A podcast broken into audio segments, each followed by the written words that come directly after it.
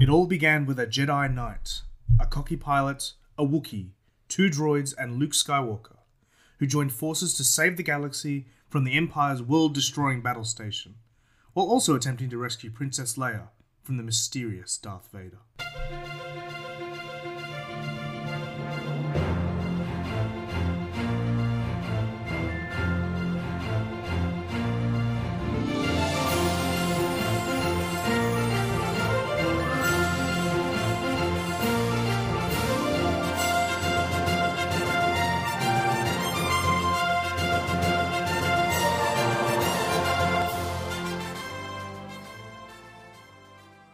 Welcome, movie relicers, to our Star Wars podcast for the week. This is episode five, and yes, we are celebrating May the 4th, Star Wars Day. With me today, I've got Brendan. Hello. Welcome. He's come to talk to us about Star Wars. Thank you for having me. Oh, glad you could be here. It's always good to meet another Star Wars fan. Absolutely. Okay, so Star Wars. Can you think about your um your first memory of Star Wars when you first? Well, I was about nine years old when episode one, A Phantom Menace, a name that troubles me because I don't like that title. But anyway, Okay. I was about nine years old when episode one came out, and um, I remember seeing it in the film, in the movies, I should say. And then everyone was talking about all, all the all of my older cousins were talking about. I was not as good as the originals. I'm like the originals. What are you talking about? And then I um, realized that I was three episodes short of the whole saga at this point. So. So you saw Phantom Menace I saw Fan- first. my first movie was Phantom Menace, and I was like, "Oh, this is interesting." And then I saw, and then being, um, and then being nine years old, seeing later that year all four of them, all the other three, four, Mm. five, and six. I don't think I appreciated four, five, and six properly. yeah. So I, the first movie I saw was actually Episode One, but then I've I've since realized the error of my ways. And that would have been an interesting way to see the films because you know episode one is known for having the best lightsaber oh, the fight ever, yeah. and to, so to give Episode One credit, Duel of the Fates is absolutely spectacular. yeah, Um, because you've gone from the best lightsaber fight to the most Obi Wan and Darth Vader and an all old man and a robot. you know? Yeah. So that was interesting, but then I think, and but then I think on reflection, um, yeah, it was an interesting point of comparison. But then I think over time I realized that the richness of the story in four, five, and six, and then appreciated and unfortunately did not appreciate some other parts that came along in the in the newer films. But yeah, that so yeah.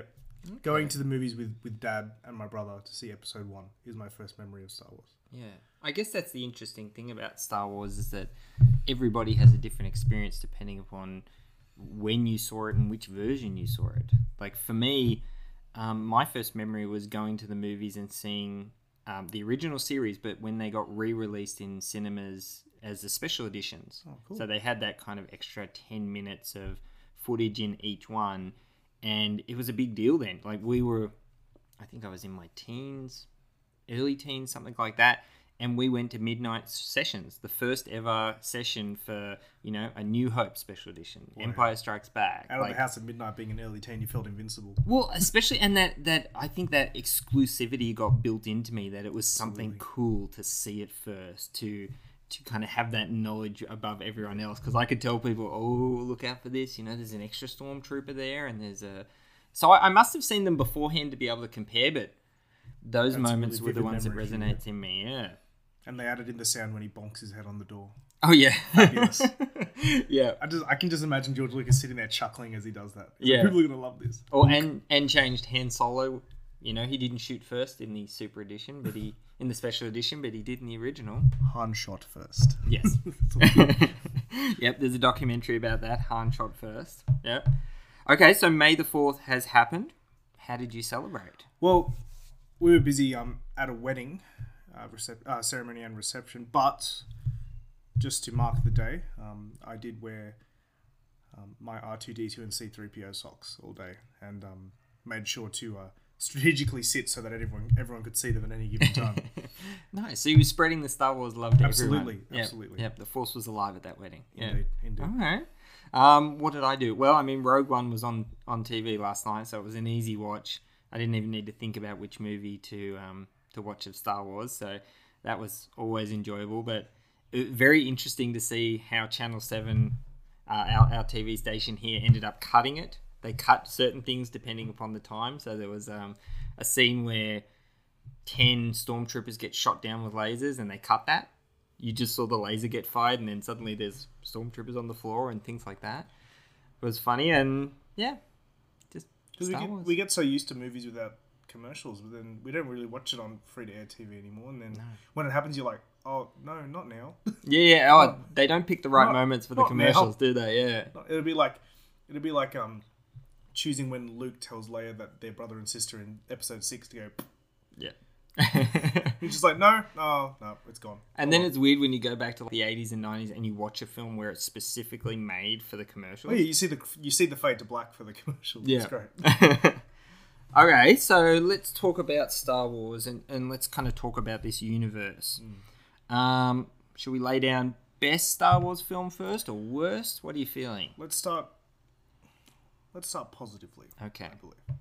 Um, now, this and it's funny, a student because I'm a teacher. For those of you who don't know, much like our friend Luke here, um, I'm a I'm a teacher, and one of my students asked me, "What's your favorite Star Wars film?" And I kind of said, I- and I said very quickly, Episode Five, Revenge of the Sith, and then he said, "Okay," and then he said, "It's a very stereotypical answer, sir," and I and I sat there going, "Ooh, maybe I should think about this."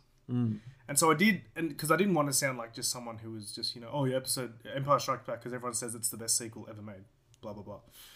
So I actually reconsidered all that and actually watched the original.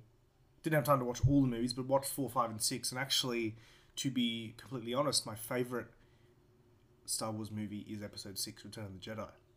And I think what won me over was just the whole like the three battles happening at once towards the end, like down on Endor, on the Death Star, and then in space around around um Yep, the Moon of Endor. Yeah, yeah. yeah um in space near the Death. So just I just just the tension of all those three things happening at the same time. I think that really won me over, and just um Luke being at the, and then going back to the start, Luke just being an absolute badass and just like Yeah. destroying all of Jabba's things was um and the green lightsaber. I love the reveal of the green lights because the, the the version of episode six I saw was um minus that scene when he's making the lightsaber Oh, yeah, and so the one I saw was just he caught the lightsaber and then you turn it on and it's green and you're like wait that's different because you know he lost it at Bespin. He Have lost, you actually? Is there actually a scene where he makes that? I there I think that. it's a deleted scene and I'm glad Oh. they, I'm glad they left it out.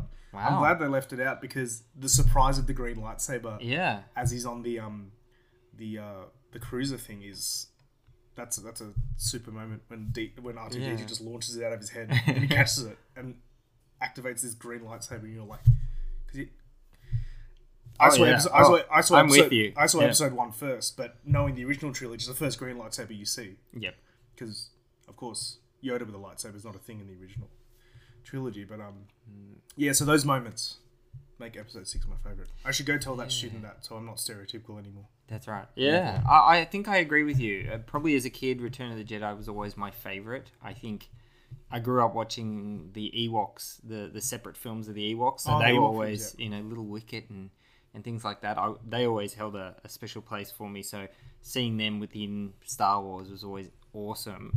But I've got to say, probably now, if most people ask me, it's Rogue One. Um, Rogue that, One is a fantastic film. that moment seeing Vader finally unleash the Fury, like and and being a powerhouse was Seeing just Vader so good. Yeah, yeah.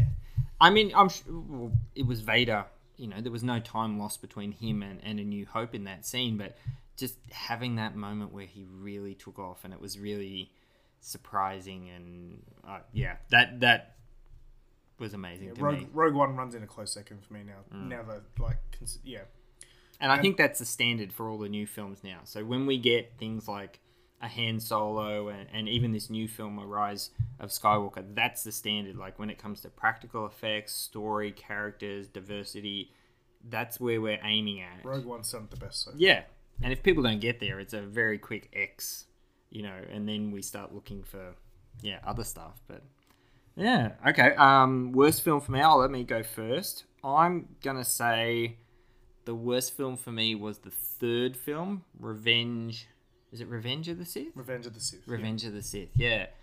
It was the worst film for me because I had been looking forward to the the fight between Anakin and Obi Wan ever since the original series. I'd read about it. I knew it took place on a volcano. I knew Anakin fell in or got got hit by lava, and it wasn't epic. It was I like the scene I can remember is them up on this crane and the crane's falling down and they're just kind of batting at each other with their lightsabers as the thing falls down. Like, what have we come to? Like, where's the finesse? Where's like just climb up, then continue.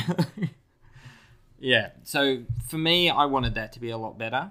There were things in it that were good. So the so the, the letdown that you perceived is what ruined Yeah. episode three. That, that's probably the biggest thing for me with Star Wars is I have a lot of expectation.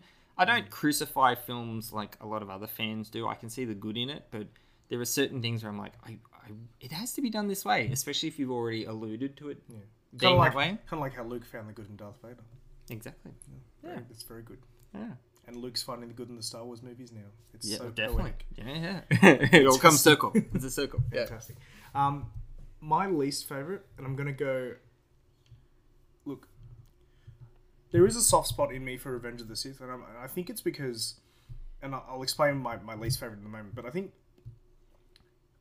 Hayden Christensen always got a bad rap for how he act, how he played Anakin in in the pre trilogy. But I think in Episode three, when he's ironically not talking, when he doesn't have dialogue, he actually plays his role really well, and I and I, I kind of want to like validate him in that that he actually that that kind of torturous soul he played really well when he didn't have some of the dialogue he had to say, Mm. like sand. But anyway, Oh yeah. let's line. just- yeah. Anyway, that to the side. so um, that relates to my least favorite film.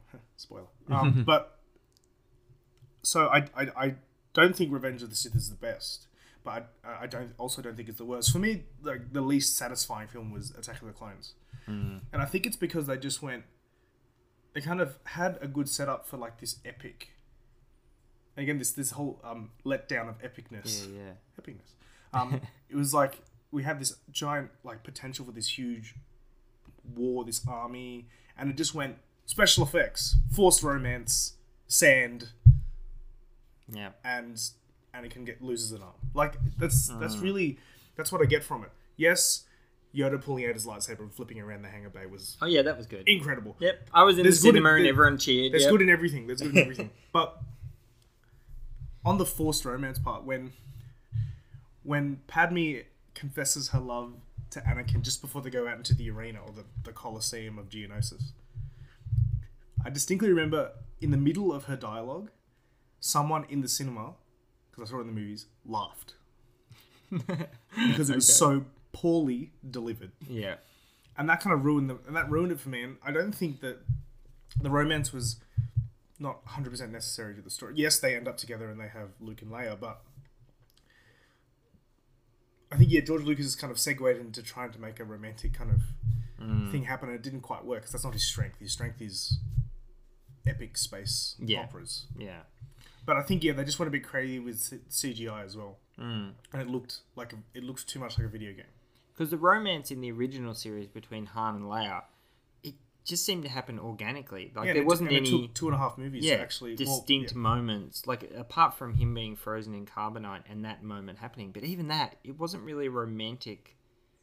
It wasn't romantic. It wasn't. I love a- you. I know. Yeah, yeah. Like, and it's one of the most iconic lines Yeah. ever. But you wouldn't call But it romantic. Yeah, would you wouldn't call it romantic. It wasn't soppy and like you, you gagging in your mouth like some of the, the Phantom Menace ones. But I have I I think with Attack of the Clones and why it was so bad is because George Lucas had a plan in the Phantom Menace, and this is one of the reasons I love the Phantom Menace. I I am a big believer in the Jar Jar Binks was a Sith Lord theory. I, I Fight us. lo- We like episode one. yeah, yeah. And I think that because of the backlash, he had to change it. And then we had the creation of Count Dooku, which came from nowhere. And he had to kind of rework this whole film, even though he didn't want to. Master Cypher Who's that? We don't know. No Yeah. one ever. No. It's just this random Jedi who ordered a clone army. Wait, Yeah. that's plot hole. And even in the cartoons where they explore that character, they still don't really explain who he is and how Darth Sidious got him to do that. And yeah, yeah, it's weird. It, it- the, his desire to avoid backlash created some holes that couldn't really not even a great animated series like Attack of the Clones could recover from. Yeah, yeah. Which I, need, I need to watch more of that animated series. To be honest with you, Oh, it's good. Well, especially now, I'm so happy they're they're doing a They're- brand new a series brand of it and series. and delving more into it. But uh, like, I mean, I'm a great lover of the story of Star Wars, and so I've read uh, like some of the the comics ones. Hmm. Marvel is now part of Disney, which is now part of um, Star Wars. You know, I read all those sorts of things because that's canon. You know, it, it adds more to it, and I'm going to talk more about that when we get to talking about the latest um, the film that's coming out, A Rise of the Skywalker, of Skywalker, The Rise the- of Skywalker. of. Okay, no the. Is it Okay. no? The Rise of Sky. The Rise of Skywalker. Oh. We don't even know. We're gonna have to check that. We'll is, check out. is there a word missing there? Yeah. Potentially. Okay, so we got our. So did you say your worst film? Episode two, Attack of the Clones. Okay. I'm sorry. Oh, And sadly, it's the one. It's the only movie my wife has seen so far. Oh, I'm, work, I'm working on it. Audience, I'm working on it. But the only she's seen. And I'm like, you need to have a better reference point than that to Star Wars yes. in general. But yeah. we're working on it. At least you've got those standalone films now, so you can kind of introduce mm. it that way, and, then they have to might ask questions around it Yeah, or something like absolutely. that. Yeah. Okay, so a Rise of Skywalker, the new film, ninth in the series. It's going to be the last film in the Skywalker saga. It's going to close out the three trilogies. I don't know. They haven't really alluded whether we're going to see Rey, Finn, and Poe after that. I tend to think we will. They've put too much effort into them, and Rey is such a beloved character for all female as well as male Star Wars fans that they're not going to put that away. They're just going to move completely away from all the characters of the Skywalker saga. So, um, what are your early thoughts about the trailer and the, the bits we've seen so far? And do you have any predictions about how you think it will go? Well, I think, uh, and I think, and I think that there's an art form in this in in current the current movie climate. The trailer is fantastic, and I think making trailers is almost like making lots of little films before the actual whole film gets put together. So Definitely. it's um it's it's a fantastic trailer. It's beautifully framed. The music's great. Um, they give just enough without giving away, and that's a teaser trailer is meant to do exactly that. I think. I, I think there will be what I can predict is that there will be quite a bit of I guess what we call fan service in this film Yeah. because I think obviously there was a backlash to the Last Jedi, um, and there's multiple reasons for that backlash. But I think there will be a bit of fan service, like seeing Lando. That's a bit of fan service there. I think.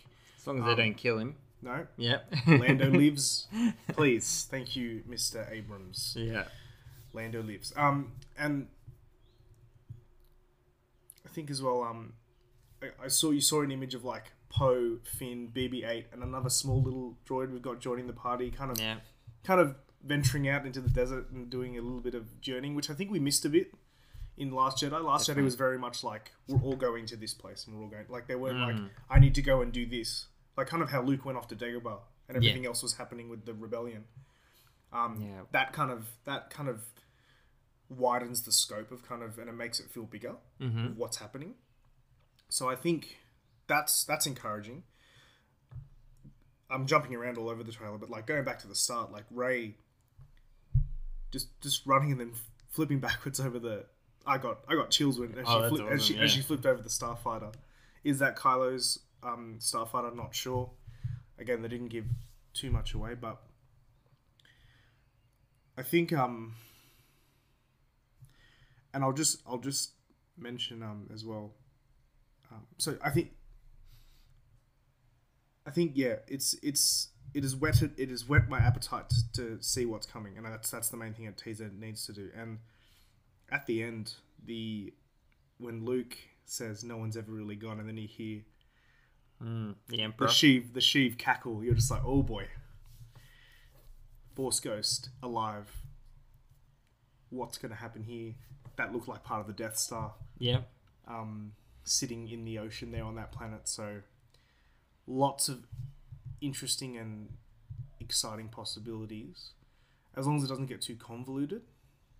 I don't think it will. I, like, I, like, I think JJ's good enough to not allow that to happen. Mhm. But um, yeah, I think we'll see some separate journeys. Like the the party will split up and have to do separate things to make something happen, and then they all come together to encounter this this emperor esque Mm. kind of threat.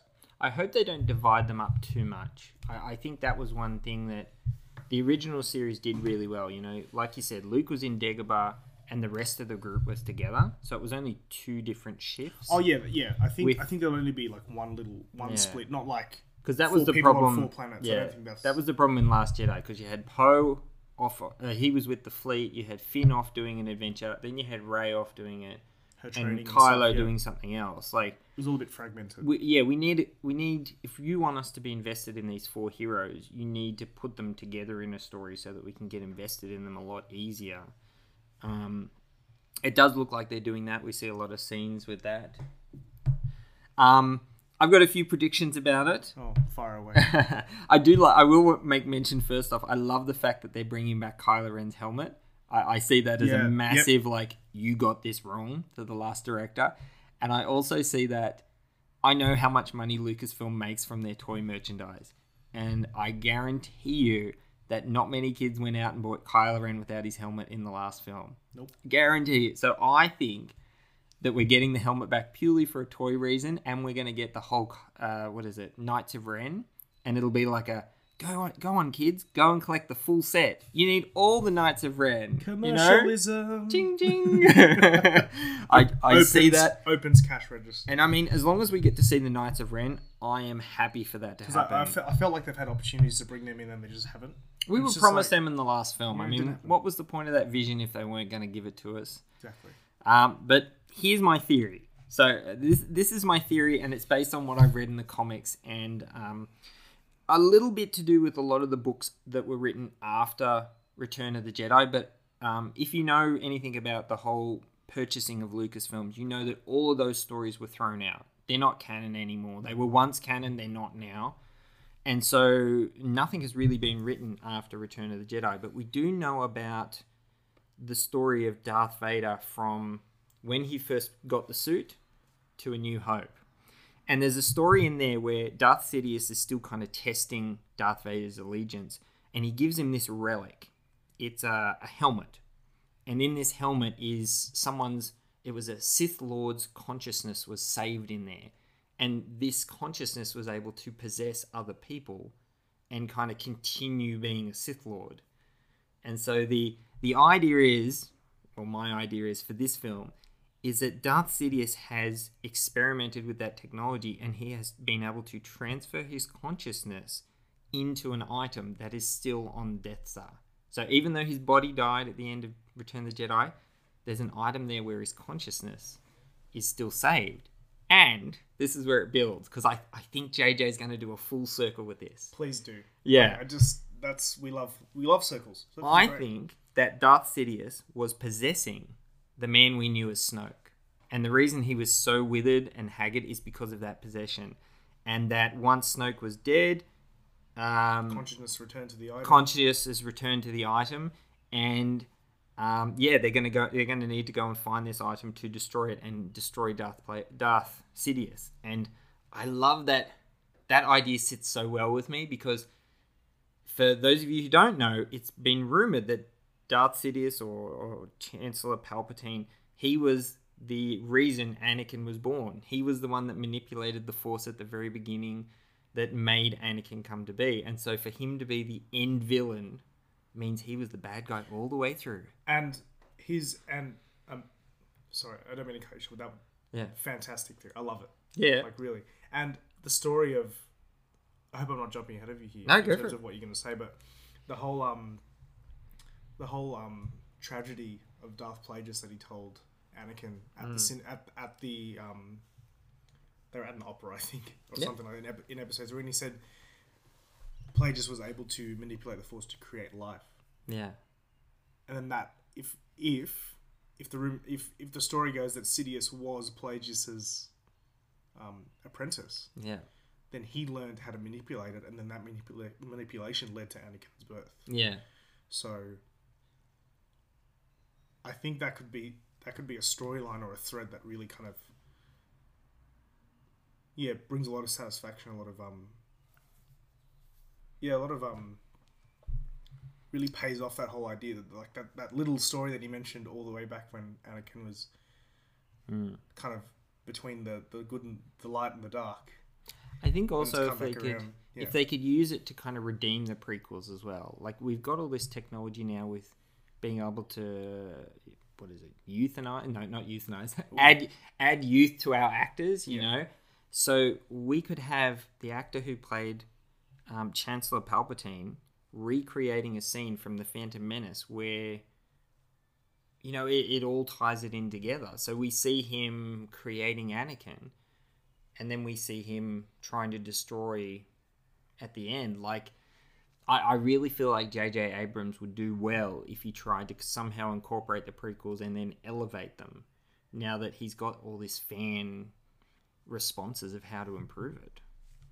I think that's a very open option for them, and I think it would it, Yeah. it, it would it would definitely not go astray if they if they tried that. Maybe it's just my hope. I don't like the black mark of the prequels on the Star Wars. Uh, and look, and the reason why a lot of people have asked me about Last Jedi, students, friends, everything like that. Oh, what do you think of Last Jedi? And I always kind of, especially with a trilogy, I always try and reserve judgment until I've seen the third film, Yeah. and then I'll judge it as a whole, because I see it as just one super long film, really. Yeah. and um, my hope, my my hope as well, is that episode nine really does kind of not fix what was because you can't you can't erase what happened in episode eight. Yeah. The things that people have issues with, they can't be erased or anything like that. But I hope it just kind of redeems some of those things, Mm. um, and also redeems, as you said, the episodes one, two, and three. Like it kind of makes it all more meaningful, which which kind of is it. Yeah, I understand what you're saying, and and it's it's it's going to be a tough thing for J.J. Abrams because the the instinct is to fix the things that the fans had problems with. You know, to to give Snoke some history and origin, to to give Rey some meaningful parentage, to I don't know, fix Leia being Mary Poppins. Not really that, No, but no. I I think as a fan, I, I don't know whether a lot of fans would agree with me, but if he does kind of rewrite those and say, oh no, you know, Rey actually does have important parents, or Snoke isn't really dead, like it'll feel like a cop out. Like like it, it'd be more more effective if they just redid that film if that's the track they were going to go. They're better just to accept how it is and continue crafting the story. I think. And as you said, like res- sometimes responding to fan outrage is not the best way to go about it because that's what, that's what led to episode two being the way it was. Yeah. So I think it's it's striking a um striking that balance between satisfying the um satisfying the the the audience but not sacrificing like a beautiful and well crafted story. Yeah. Well, thanks for chatting to us, Brendan, and sharing us all your knowledge of Star Wars. And listeners, hold on for a little bit of movie news to follow.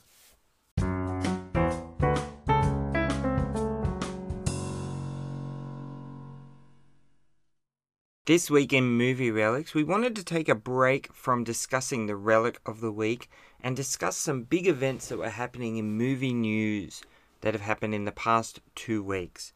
Starting us off in movie news this week is the story around the Sonic the Hedgehog film.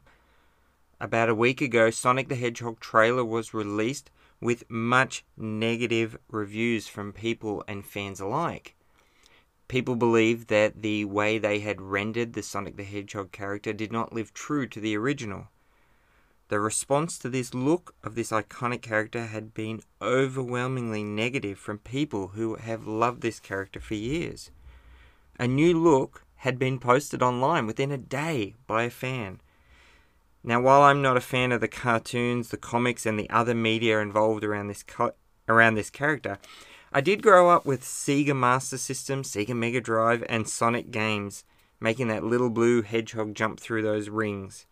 So I want to see it represented right, and it amazed me that a fan could render that so quickly in the space of 24 hours when a movie studio could not even see how far wrong they got it. It's also a big nod to the fans that the fact that our outrage, or their outrage, I should say, uh, convinced a movie studio to take another look at that character and go back to the drawing board and try and redesign him to match the original original um, character. It's good that the movie is taking notice of its fans, and I hope that it pays in dollars at the box office because we want to see more of that.